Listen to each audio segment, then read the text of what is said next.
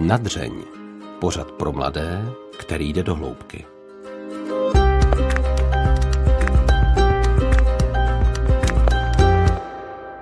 Tři ztracené roky, ve kterých jsem nedokázala myslet na nic jiného než na jídlo. Tři roky, kdy jsem nedělala, co mě baví a zbytečně se trápila tím, jaká jsem. Tak dneska vzpomínám na svoje seznámení s mentální anorexií. Pomohli mi v centru Anabel, nedívali se na mě jako na cvoka, ale vyslechli mě jako holku, která potřebuje pomoc. Proto jsem moc ráda, že vám můžu zprostředkovat rozhovor s Janou Sladkou Ševčíkovou, která Anabel založila po vlastní dlouholeté zkušenosti s poruchou příjmu potravy. Dobrý poslech přeje Aneška Věvjorková. Pozvání k dnešnímu rozhovoru přijala Jana Sladká Ševčíková, zakladatelka a ředitelka Centra Anabel, které se věnuje lidem s poruchami příjmu potravy. Ty poruchy příjmu potravy samozřejmě souvisí s jídlem, ale není to jediná věc, která může nemocným způsobovat problémy.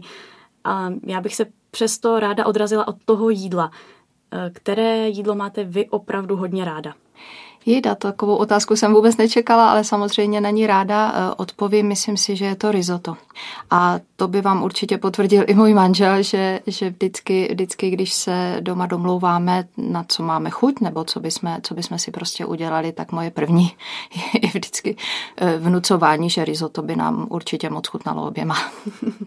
Eh, vždycky to tak nebylo, že byste asi s láskou mluvila o nějakém jídle, protože jste prožila asi 12 let s bulimí. Tak jak to bylo, takový ten postupný návrat k tomu, k tomu, že teda jídlo máte ráda nějaké? No máte naprostou pravdu, že, že 12 let s mentální bulimí to je eh, zkušenost, která možná bych řekla, že je k nezaplacení, ale, ale současně je to, je to skutečně velmi tvrdá eh, zkušenost o tom, že to jídlo není vaším přítelem.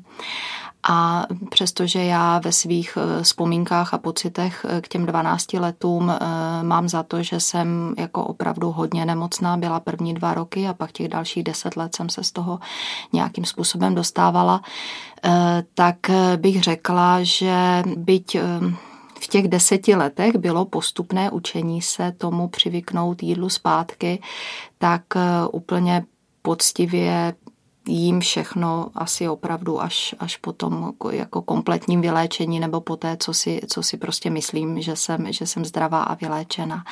No a jak to, jak to bylo, ať se vrátím k vaší otázce, je to skutečně sousto po soustu, je to, je to skutečně každodenní přesvědčování, že stojí za to místo toho čtvrtku eh, rohlíku si vzít půlku a pak místo půlky rohlíku si vzít eh, tři čtvrtě a že pak teda samozřejmě celý rohlík a, a tak dále a tak dále, ale že to není jenom o velikosti jídla, je to taky o tom, že dobře, tak teď si vezmu k tomu rohlíku i máslo nebo, nebo nebojím se vzít si k tomu eh, sír nebo uzeninu, nebojím se mm, z toho rohlíku eh, jako přejít na nějakou přílohu k jídlu, nebo jim se dát si moučník, dát si větrník, dát si, dát si prostě smažený řízek, že takové, takové ty úplně běžné potraviny, které, které člověk má kolem sebe, se učíte jako malé dítě od, od začátku prostě jíst a, a přijmout je.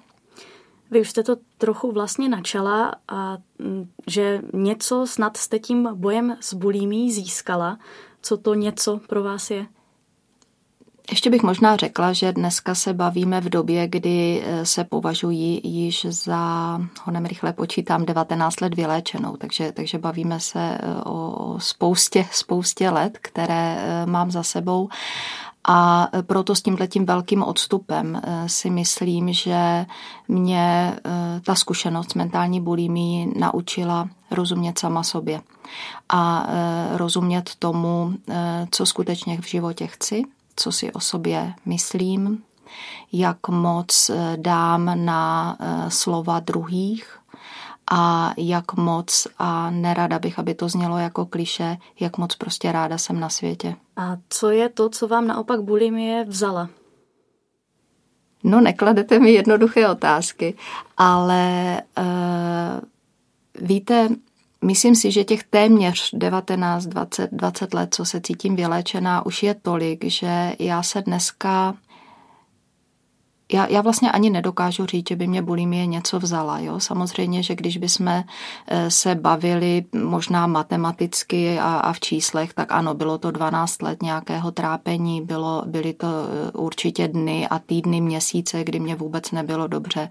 Samozřejmě si vzpomínám na proplakané dny a proplakané noci a prozvracené hodiny a, a, a dny, kdy, kdy hm, jsem si říkala, jestli, jestli prostě tohle mám zapotřebí, nebo kdy to skončí, nebo, nebo kam až dál to bude pokračovat a podobně. Ale dneska, dneska už se na to právě s tím odstupem dívám úplně, úplně jinak. E, zaplať pámbu mi bulimie nevzala nic tak fatálního, jako by byl rozvrácený vztah nebo nebo nějaké skutečně jako velmi hluboké mm, život ohrožující eh, zkušenosti. Toho, tohle jsem neměla a eh, můj manžel, přestože celých těch 12 eh, let nevěděl, že jsem nemocná mentální bulimii, tak v okamžiku, kdy se o tom dozvěděl, protože jsem se to rozhodla mu samozřejmě přiznat a říct, tak mě nejen on, ale celá moje rodina nesmírně podržela, podpořila, pochopila, takže já jsem díky bohu mentální bulimii nestratila nic. Možná pro naše posluchače, já jsem četla vaši knížku, ve které tohle to všechno popisujete. Jak to vypadalo, když jste byla nemocná, ale právě pro ty posluchače, jak třeba vypadal váš den, když jste byla úplně v té nejhorší fázi nemoci?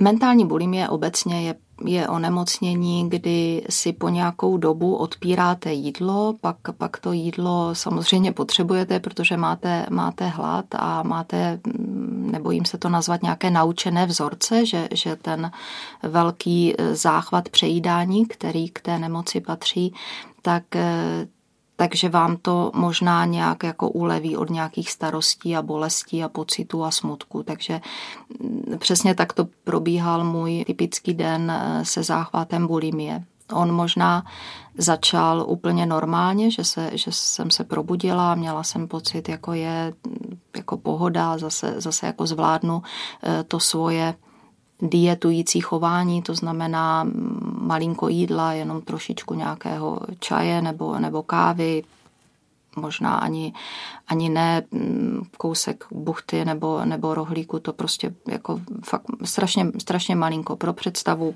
plátek ajdamu a, a půlku rajčete. No a jak ten den šel, jak, jak jsem prostě jako normálně fungovala, já jsem v té době pracovala, tak se e, možná stávalo to, že, že se nastřádaly různé mm, bolesti a smutky a pocity z toho, že nejsem dost dobrá za, za předchozí, předchozí dny a že to takzvaně prasklo. To znamená, že byly, byly dny, kdy jsem věděla, že musím odejít z práce, protože se potřebuju e, najíst, respektive přejíst, e, takže jsem si nakoupila všechno možné, co to moje tělo v daném okamžiku žádalo a potřebovalo. Takže pokud jsem si odpírala eh, sladkosti nebo smažené jídlo nebo nějaké jako tučné jídlo, tak jsem si nakoupila zákusky, nakoupila jsem si eh, uzeniny, nakoupila jsem si pečivo, koláče, prostě všechno možné a, a šla jsem domů to sníst. A e, jak jsem říkala, že, že e, bulimie je o nekontrolovaném přejídání a následně potom kompenzované e, zvracením, tak, tak v okamžiku, kdy jsem tohle všechno spořádala, tak to jídlo jsem, jsem samozřejmě vyzvracela. A lidé s bulimií, a já nevýjímaje, si k tomu zvracení pomáhají, čili, čili jako různými cestami jsem, jsem si pomohla k tomu, abych se toho jídla zbavila. Byly dny, které byly eh, velmi těžké, to znamená, že se třeba ten záchvat opakoval třikrát, čtyřikrát, pětkrát po sobě.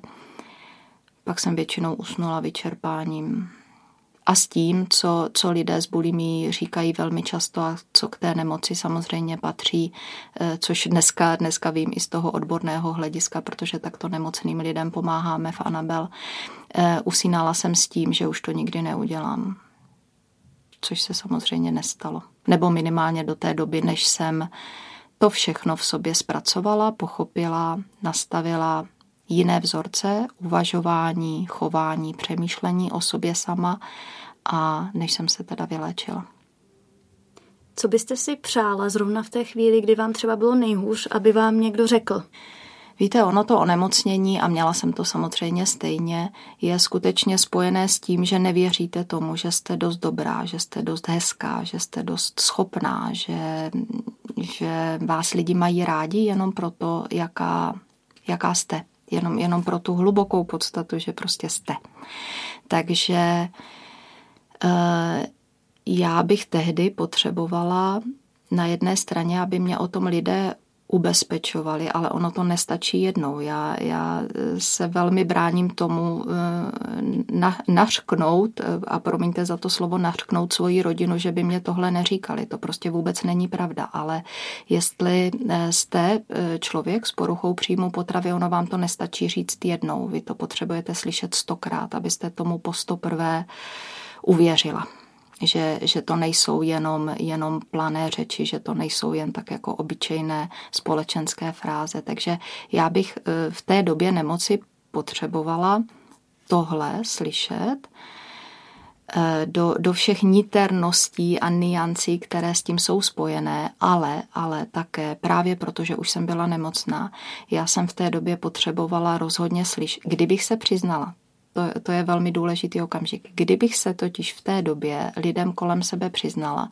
tak já bych potřebovala slyšet, že nejsem nenormální, že, že nejsem blázen, že, že nejsem prostě šílenec, nebo že, že dělám úplně jako nepochopitelné, nehezké a až, až jako, promiňte, odporné věci, e, protože jsem to tak jako vnímala a mám pocit, že to společnost do dneska stejně tak vnímá, že, že je to prostě odporné strkat si prst do, do krku a, a vyvolávat si zvracení a trápit se dietami a, a e, vážit 30 kg a, a podobně. Že, že to stigma e, stále je tak velmi, velmi silné. Takže já bych tehdy potřebovala slyšet, že nejsem sama, kdo ty problémy má a že je naprosto v pořádku nestydět se za to, nebát se a jít si požádat o odbornou pomoc, tak jako oni žádáte, když vás prostě bolí v krku nebo když si zlomíte nohu.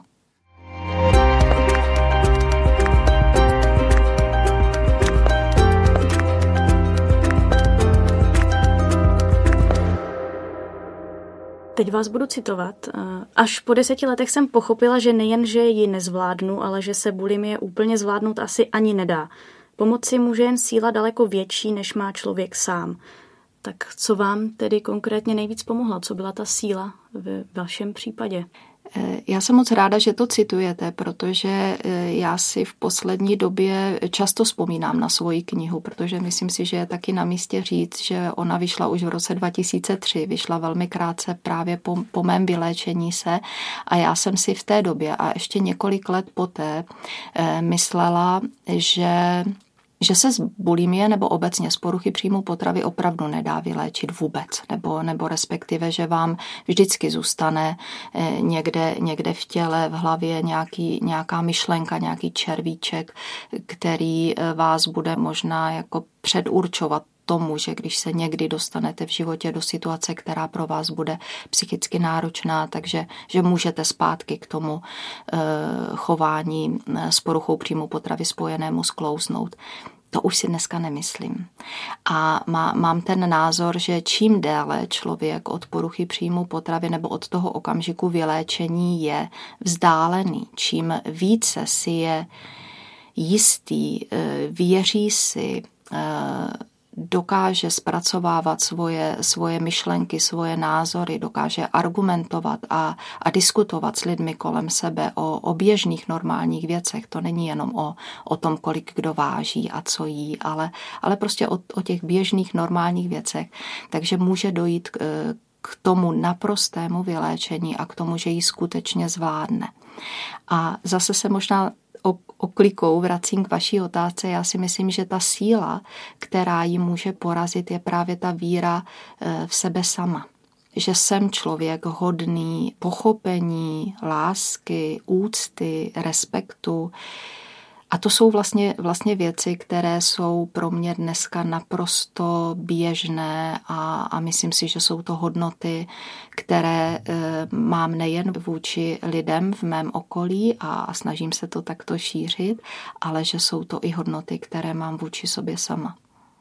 Vy jste tedy říkala, že podle vás už se dneska e, dá z toho úplně vyléčit vlastně z poruchy příjmu potravy. Přece jen ale v těch prvních letech měla jste pro sebe nějaký krizový plán, kdybyste cítila, že se to zase vrací, nebo že máte nějakou takovou toho červíka, jak jste říkala, který vás zase navrtává? Eh, kdyby mě posluchači mohli vidět, tak by, tak by viděli, že jsem kroutila hlavou, ale hnedle, hnedle se musím opravit, protože je pravda, že nějaký krizový plán jsem, eh, jsem měla, ale možná ne v tom pravém slova, eh, slova smyslu. Já jsem si právě v těch počátečních letech po vyléčení uvědomovala, že ano, může se to stát, že by, že by nastala nějaká vážná životní situace, která by mě mohla stáhnout zpátky, ale že jsem věřila, že dokážu signály toho stahování zpátky rozpoznat a že v té chvíli budu vědět, že už se, už se nestydím, už se nebojím, že e, budu vědět, že mám vytočit to či ono telefonní číslo e, nebo e, přímo se jít někam jako osobně objednat a požádat o odbornou pomoc. A já jsem vždycky věřila a, a stále věřím a, a nějak to souvisí i s tím, co v Anabel děláme, že e, pomůže velmi dobře e, s řešením poruchy příjmu potravy psychoterapie v kombinaci s nutriční terapií. Takže můj krizový plán tehdy byl, eh, kdyby se mi něco vážného dělo, rozhodně vyhledám nějakého psychoterapeuta, ke kterému budu mít důvěru a se kterým tu danou situaci, kterou bych prožívala, budu řešit. To se zaplať pámbu nestalo a nepotřebovala jsem to. Vy jste ještě říkala to, že vlastně celou tu dobu, co jste s tou nemocí nějakým způsobem bojovala, tak to nikdo z vašich blízkých nevěděl nebo netušil. Kdy jste se odhodlala svěřit se někomu z nich? To byl právě ten okamžik, kdy já jsem začínala tušit, mm, ne, nebo možná začnu, začnu jinak.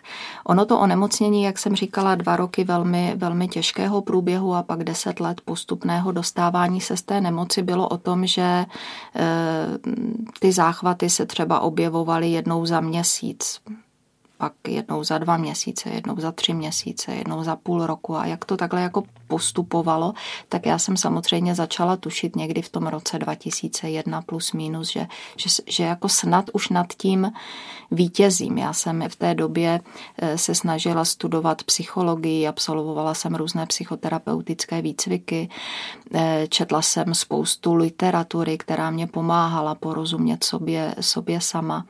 A eh, tak, takže to, to mi hodně pomáhalo v tom vyrovnávat se s tím, co s tou nemocí je spojené. A to je právě ta nejistota v sebe sama a ne, ne, nevěření si v to, co člověk dokáže, nebo jakou má cenu, jakou má hodnotu a podobně.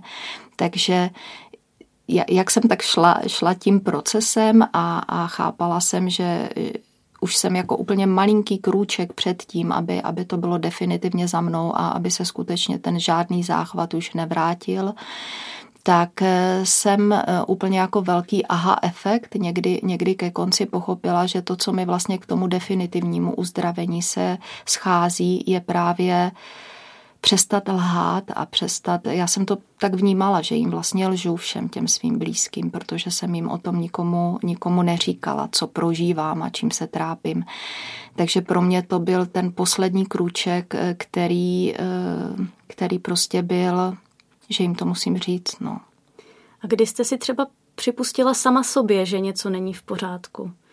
Já myslím, že jsem to pochopila hnedka po těch dvou letech, jo? Že, že ty první dva roky jsem zažívala přesně to, co se e, i v literatuře o lidech s poruchou příjmu potraví říká, že jim vlastně, nebo píše a, a říká, že jim vlastně strašně dlouho nedochází, že je něco v nepořádku, že, že e, mnozí to považují za něco běžného, prostě najím se, přejím se, vyzvracím se, nebo, nebo vezmu si nějaké léky či, či prostě prostředky, které mají nějakým způsobem eliminovat nárůst hmotnosti a podobně, což jsou samozřejmě pro lidský organismus velmi nebezpečné praktiky.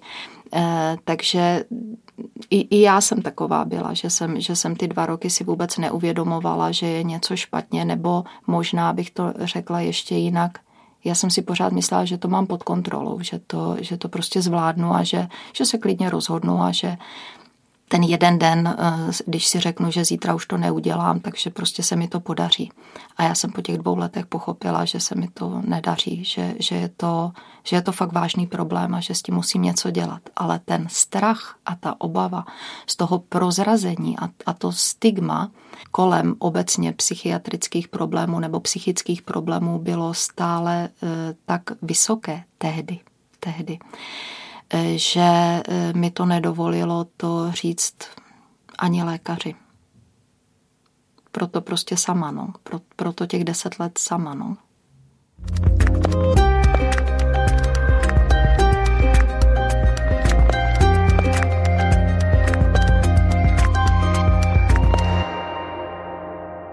Obě vlastně fáze, které jste tak nějak popisovala ve své knize, odstartovala věta. Někdo vám řekl, že jste nebo jste byla oplácaná a vy jste si pak řekla, tak takhle to prostě být nemůže a nesmí a nějakým způsobem to tu nemoc zase nastartovalo. Tak to, aby se skoro člověk bál promluvit, že tím někomu něco způsobí.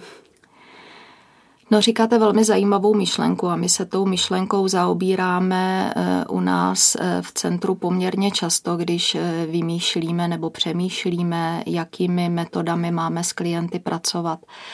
Protože mm, na jedné straně je samozřejmě velkou pravdou a řekla bych, že nám to potvrdí 99% klientek nebo klientů s poruchou příjmu potravy, že vždycky na začátku jejich nemoci stála nějaká nevhodná poznámka, která se týkala jejich vizáže nebo jejich hmotnosti nebo jejich eh, schopností něco, něco dokázat třeba. Současně ale nežijeme ve skleníku a, a nemůžeme e, přikázat světu, prosím vás, nikdo nesmíte říct, že někdo je e, nějak silný nebo nějak, nějak vypadá. E, takže my jsme, bych řekla, v, posle, v poslední době u nás v organizaci přistoupili na to, že se snažíme klienty posilovat v jejich odolnosti, zvládat tyhle věty. A je to, je to takový jako speciální motivační program, má, má několik fází, několik kroků, jak, jak s tím naši terapeuti pracují. A je to je, je to vlastně i něco, co si zase s odstupem času myslím, že jsem dělala já sama se sebou, že, že jsem se posilovala v odolnosti, když mi někdo třeba řekl, a to víte, že takové věty taky byly, jako je Janičko, ty už ale dobře vypadáš, už nejsi tak hubená, jak si tě pamatuju před lety a, a už si se tak jako spravila a tak. A, a to víte, že to, že to prostě nebylo, nebylo jednoduché, ale věděla jsem, že se nechci vrátit do, do poruchy příjmu potravy, věděla jsem, že jsem čím dál tím víc silnější ty věci kolem zvládat, ale musela jsem, musela jsem se naučit to prostě, neříkám, že neslyšet, jo, ale, ale umět to zpracovat, tu větu. Že mě tím vlastně ten člověk neobližuje. Nebo že mě tím neříká, že jsem jako úplně příšerná ve své postavě nebo něco, něco takového. No. To je možná ono, že vlastně člověk něco řekne a ten na druhé straně slyší úplně něco jiného, nebo si to přeloží vlastně takhle po svém. My tady hodně zmiňujeme právě Centrum Anabel, tak kdy jste začala pomáhat ostatním? Bylo to hned vlastně potom, jak jste měla pocit, že už ta nemoc je za vámi? Já si myslím, že to všechno spadá do toho stejného okamžiku. Já jsem plus minus v jedné chvíli věděla, že se chci vyléčit a vyléčím se tím, že to řeknu těm svým nejbližším.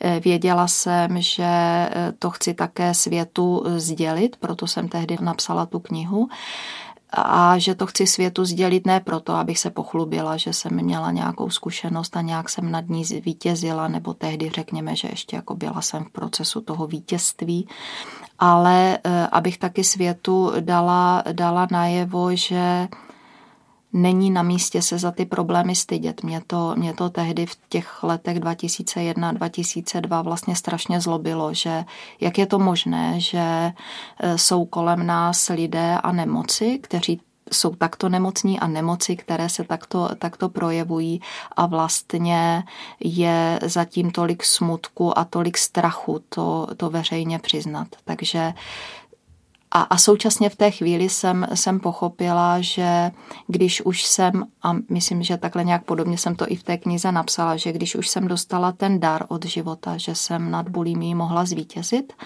takže eh, chci pomáhat ostatním, aby se oni taky nebáli a aby, aby se snažili nad, nad poruchou příjmu potravy najít eh, svoji vládu nebo, nebo respektive, aby, aby ji prostě zvládli, aby je netrápila, aby se netrápili tak, jako jsem se trápila já.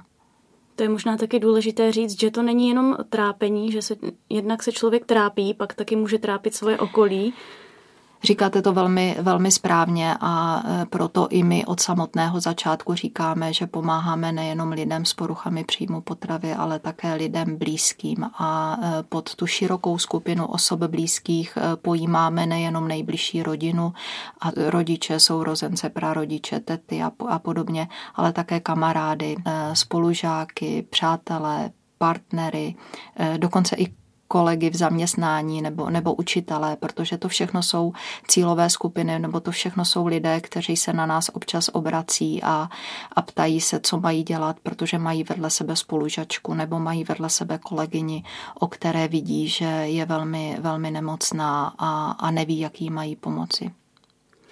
Jaké to pro vás je pracovat vlastně s lidmi, kteří právě teď si procházejí tu poruchou příjmu potravy? Když vám to vlastně pořád asi nějak připomíná ten váš vlastní příběh. Myslím si, že mi to nepřipomíná, nebo, nebo zase, ať jsem, ať jsem opravdu jako poctivá, nepřipomíná v tom slova smyslu, že by mě to eh, snad stahovalo zpátky, protože eh, to musím říct, že to se některým našim pracovníkům za těch 19 let, co existujeme, že to se, to se některým stalo. Že eh, třeba když přišli, začali u nás pracovat, takže se nesvěřili s tím, že mají ve své osobní zkušenosti poruchu příjmu potravy a pak za tři, za čtyři měsíce přišli a řekli, hele, já mám tuhle zkušenost a, a vidím, že nemůžu s těmi klienty pracovat, protože mě se zase rozjeli nějaké problémy a, a vlastně museli jsme se domluvit na ukončení pracovního poměru. Takže to, to musím říct, že tohle, tohle se jako stává a ale mně, mně, se, mně se tohle eh, nestalo. Stejně tak ale musím říci, že já už mnoho let nepracuji přímo, přímo s klienty, že, že eh, jsem pouze na té ředitelské pozici a e, pro mě stále jsou naše služby a pomoc klientům velmi naplňující. Já jsem stále velmi šťastná, že můžeme dělat to, co, to, co děláme a moc ráda e, slýchám příběhy našich klientů, když, nám to, e, když mi to pracovníci popisují, když se třeba dozvíme nějakou zpětnou vazbu, že, že se ozve po nějaké době klientka, která buď mailem nebo přijde i osobně a říká našim pracovníkům, že k nám někdy docházela, že jsme jí moc pomohli, že má třeba teďka velmi, velmi spokojené manželství, že má čerstvé miminko a, a že je strašně šťastná, spokojená ve svém těle, tak pro mě je to velký pocit naplnění, úplně mě to dojímá, že se prostě povedlo to, co jsem si tak moc přála.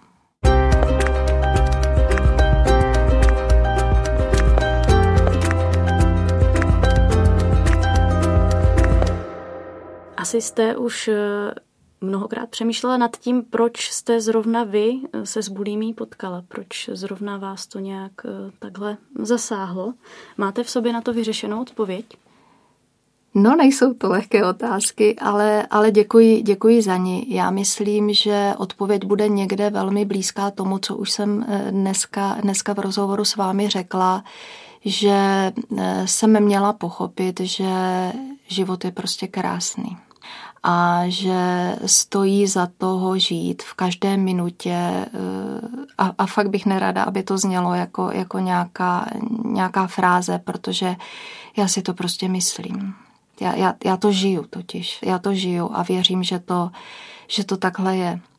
Měla jsem to pochopit, že každý z nás máme svou cenu. Já třeba dneska, eh, já, já jsem tak vzdálená tomu, abych někoho posuzovala nebo hodnotila, jak, jak vypadá nebo, nebo jak, se, jak se vyjadřuje. No, myslím si, že tohle jsem měla pochopit a právě proto jsem za to vděčná, protože mi to dává tu hloubku, kterou nám život může přinést, když ji vidíme. Dá se to nějak nacvičit? Já, jak jsem prošla těmi různými psychoterapeutickými školami, tak já hodně věřím, že, že právě v těch sebezkušenostech a sebepoznáváních, že e, v tom jsou ty cvičící kroky a cvičící okamžiky, kdy ty, kdy ty věci máte e, šanci prožít, zažít, nějak se vůči ním vymezit a vlastně zažíváte v to eh, v prostředí, které je na tom psychoterapeutickém nebo sebezkušenostním, osobnostním, chcete-li, eh, výcviku, které je díky těm výcvikovým vedoucím vlastně vždycky nebo skoro, skoro vždycky zabezpečeno a zajištěno. Takže vy tam všechny ty věci máte možnost sdílet mezi sebou a ono vás to tam tak jako otrká. No. Ono, ono vám to tuhle, tuhle zkušenost prostě dá.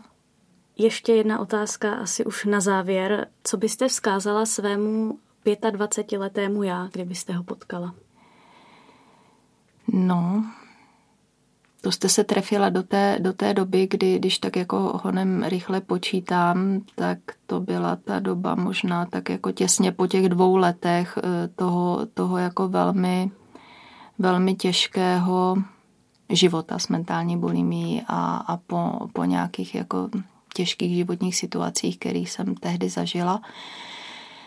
A asi bych vzkázala, že, že se nemám přetvařovat, že nemám hrát to divadlo, protože tehdy jsem to divadlo hrála a chtěla jsem být tou dokonalou a úžasnou a, a všechno zvládající a, a přitom, přitom prostě štíhlou a, a krásnou a tak dále. A, takže bych mu určitě vzkázala, ať se nepřetvařuje a nehraje to divadlo a je, sám, je samo sebou. To moje 25-leté já, ať je samo sebou. Tak vám moc děkuji za rozhovor. Rádo se stalo, děkuji za pozvání.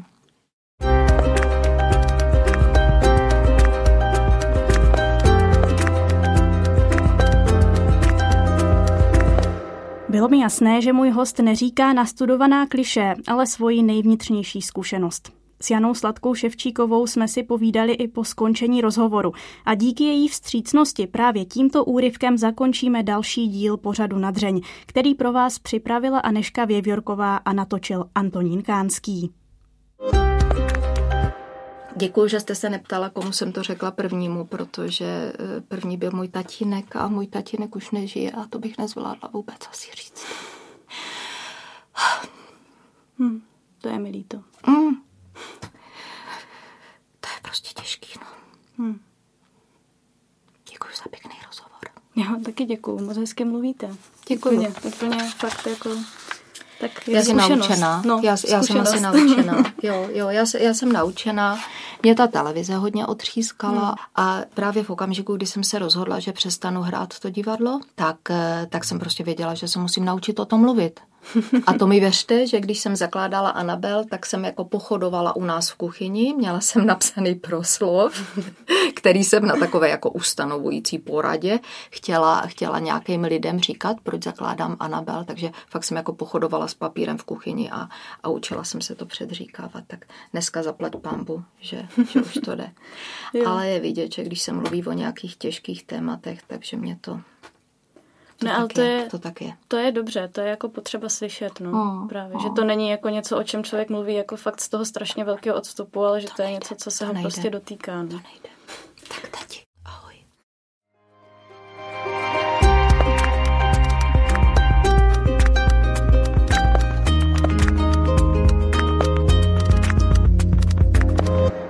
Podcast na dřeň vzniká na Radiu Proglas, které žije z darů posluchačů.